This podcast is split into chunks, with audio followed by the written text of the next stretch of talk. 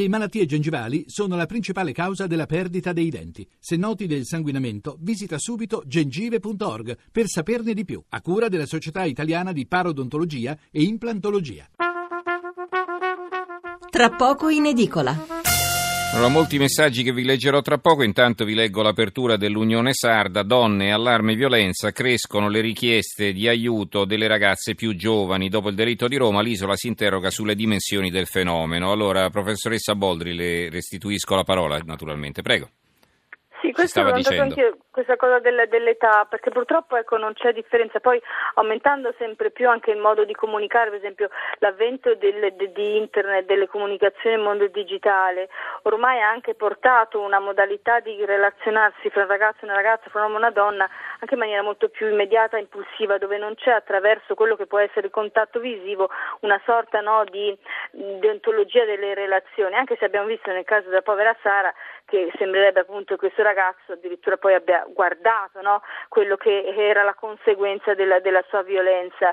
Quindi noi possiamo trovare anche tante spiegazioni o, o, alibi. Il problema è veramente capire che cosa vogliamo fare, ma cosa vogliamo fare tutti quanti. Cioè non pensare che questi reati riguardano altri e cercare addirittura no, il pelo nell'uovo, cercare le, nelle pieghe della vita di questa ragazza o di un'altra donna che è stata uccisa che cosa la distingue da me, quindi io sentirmi tutelata preoccupata del fatto che non potrebbe mai succedere una cosa del genere a me o, mia, o a un mio familiare, perché purtroppo la violenza si incontra e la violenza è un qualcosa che può veramente riguardare tutti quanti.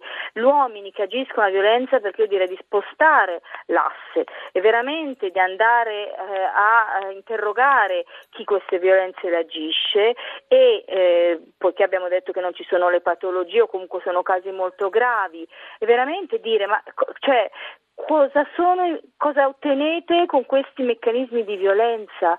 Non, vince, non vince, nessuno. Uh-huh. Alla fine anche in questa storia hanno perso tutti, distrutte famiglie. Quali sono i vantaggi? Quel momento di, di, di, di Anche perché se ti vuole lasciare non è che la persona puoi costringerla ad amarti, no? Quindi, insomma... Ma non solo, poi eh. così non ha ottenuto niente. Ah, beh, cioè, certo. ecco, questa cosa del, del potere ti cioè, concepi, Concepire hai... il rapporto come un possesso dell'altro non ha senso, insomma. Io ho scritto recentemente un articolo, ho detto secondo me cioè, è la guerra, cioè la guerra, lo stesso meccanismo della guerra, cioè del potere di uno più forte che deve vincere su quell'altro ed è la guerra dei generi. Allora, noi donne non vogliamo la guerra di nessun tipo, come non la vogliono gli uomini. Allora, siccome non c'è una sfida di chi è meglio o peggio e c'è una capacità, e ci dovrebbe essere perché sono moltissime le coppie che invece riescono a arricchirsi, alimentarsi in maniera virtuosa l'una dall'altra, secondo me gli uomini se riuscissero a anche a capire, quelli che usano la violenza, che nel relazionarsi con una donna non vengano loro diciamo, messi alla berlina o venire meno nel loro ruolo di maschio, anche se noi lavoriamo, anche se siamo indipendenti o libere, no? come è stata tra virgolette accusata la Sara per aver voluto no? decidere per se stessa, per mm-hmm. esempio, non stare più con lui. No, questo non va a scapito di un uomo, ma può essere un modo per confrontarsi con una diversità. Noi donne siamo Beh. disponibili a far sì che questi uomini possano beneficiare da noi e viceversa. Insomma, è complessa la cosa, però dobbiamo, secondo me, ognuno partire da noi, dalle nostre relazioni e capire anche nelle nostre relazioni quale modalità di prevaricazione noi abbiamo no, nei confronti dell'altra persona mm. e allora, soprattutto aprire mm. gli occhi nei confronti di chi ci sta accanto e ha bisogno di aiuto e non lo vediamo neanche. Allora, eh, i messaggi. Sarina da Torino ci racconta una sua esperienza personale. Ho subito violenza psicologica da parte di un marito possessivo ed egoista che è arrivato alle minacce. Ho chiesto aiuto e solidarietà a parenti e amici, tutti hanno minimizzato il rischio che ho corso. Sono riuscita a uscire da questo inferno con la separazione, con la paura, per fortuna non è successo niente, lo sa perché ne ha trovata un'altra da tormentare. È la cultura che deve cambiare, in prima linea è la famiglia che deve educare. Alessandra da Napoli, mi sono chiesta qual è il modello di maschio che i genitori hanno fornito a questi assassini e che modello di donna hanno mostrato loro e le loro madri.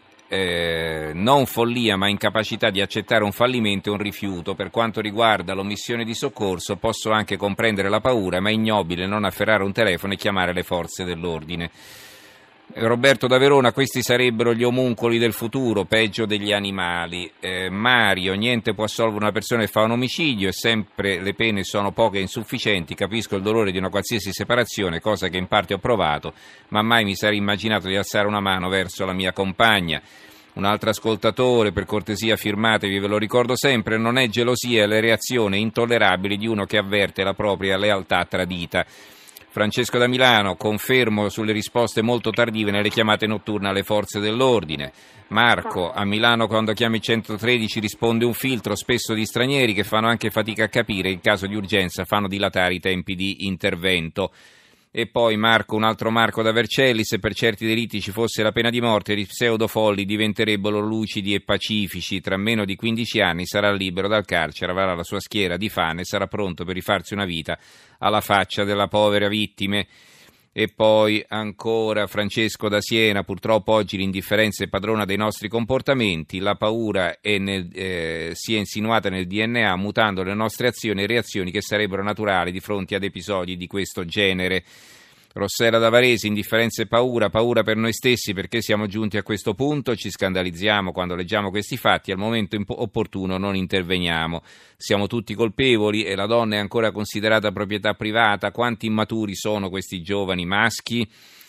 E eh, ancora Marco da Milano, prima della mia esperienza a Milano le davo ragione, faccio il portiere di notte, attivo nel senso oltre che nel mio palazzo tengo d'occhio anche l'esterno e quattro vie, in tre anni ne ho viste diverse, mi sono sempre attivato di prima persona chiamando le forze dell'ordine. Sono fatto così, ma tra la paura, l'essere tirato in causa magari con i balordi sul posto e la paura di perdere anche del tempo, mi spinge a dare ragione a chi si è girato dall'altra parte. Lo Stato ti lascia sempre solo, incapace di regole una volta indissolubili. E va bene, eh, e Iginio concludendo, il problema non credo siano tanti due testimoni che non si fermano quanto il giudice di turno che in qualche modo assolverà questo ennesimo animale. Va bene, tantissimi altri messaggi, mi scuso con loro per non, dare, non avere tempo di leggerli e concludiamo col professor Roma. Professore, allora, insomma, qualcosa anche sull'indifferenza, perché lo dicevo prima in fase di presentazione, insomma, fermarsi e cercare di sedare una lite può essere in effetti molto pericoloso, ma... Eh, perché non si chiama aiuto le forze dell'ordine, che ci vuole a fare una telefonata. Sì, è questo che veramente impressiona perché sul tema violenza uomo-donna insomma non finiremo mai di discutere, ma il punto è che quando si arriva alla messa diciamo così, in, in, la perdita di sicurezza e anche il rischio della vita, come è successo, dobbiamo capire che forse l'unica soluzione è non, è non, restare isolati in tutti i sensi quando si subiscono le violenze, lo stalking eccetera e quindi eh, avere una maggiore eh, sensibilità verso chi ti può aiutare sia nelle strutture pubbliche che anche nelle, nelle cerchia, nelle reti personali. E poi soprattutto anche questo tipo di indifferenza che si è manifestata che ripeto, eh, sono convinto, la notte eh, si è più soli, si ha più paura, però oggi siamo sempre connessi, eh, sempre, abbiamo sempre la possibilità non solo di chiamare forze dell'ordine, ma anche in una situazione di emergenza di chiamare qualche altro. Cioè, eh, una volta nella notte uno era isolato, non aveva veramente tanta paura mh, di fronte a fatti di violenza. Oggi abbiamo questo benedetto telefonino, usiamolo in questi casi, questi sono sono dei casi in cui eh, si manifesta invece proprio una insensibilità verso gli altri, insomma è questo che un po' impressiona. Eh, si può giustificare tutto, il sentimento, ripeto, di, di paura, di incertezza, però eh, poi alla fine deve vincere anche, come posso dire, una specie di codice morale che ci dice che se c'è una persona eh, in pericolo di vita, beh, devo fare qualcosa, insomma, senza, eh, senza dubbio questo è il portato di una, di una società anche di una città, di una grande città in cui tutti quanti restano nella propria sfera e noi ricordavamo gli Stati Uniti quando ci meravigliavamo, Dio, il morto per strada e la gente continua a passare, ma purtroppo è successo anche in Italia. Non so se questo, eh, certo. è, è, non, non so se questo è il portato appunto di una grande dimensione urbana, ormai Roma è una città che ha 4 milioni di abitanti, cioè sono sono effettivamente dei fenomeni eh, a cui dovremmo prestare maggiore attenzione. Poi c'è la fiducia che viene sempre a mancare tra cittadini e istituzioni, insomma adesso magari no, non, so quanto nella notte come rispondono le forze dell'ordine, però insomma eh, tutto sommato questo si deve recuperare perché eh, momento della rassicurazione attraverso le forze di polizia è importante perché uno poi certo. non sia indifferente e quindi diciamo, dobbiamo tornare forse ad avere una maggiore eh, attenzione anche in termini di comunicazione verso le ragazze, verso le donne, verso i cittadini perché eh, dobbiamo eh, riannodare questi, queste relazioni che sembrano un po' in crisi, non soltanto fra uomo e donna, ma fra cittadino e, e Stato forze di polizia, fra eh, cittadini e solidarietà eh, che poi fanno anche la, la sicurezza di tutti. Benissimo, allora ringraziamo i nostri due ospiti, la professoressa Anna Costanza Boldri, psicologa e criminologa. Grazie professoressa e buonanotte. Grazie a voi a tutti quanti, buonanotte a tutti. E grazie anche al professor Giuseppe Roma, sociologo e senior advisor del Censis. Grazie professore, risentirci. Buonanotte, buonanotte. buonanotte a voi.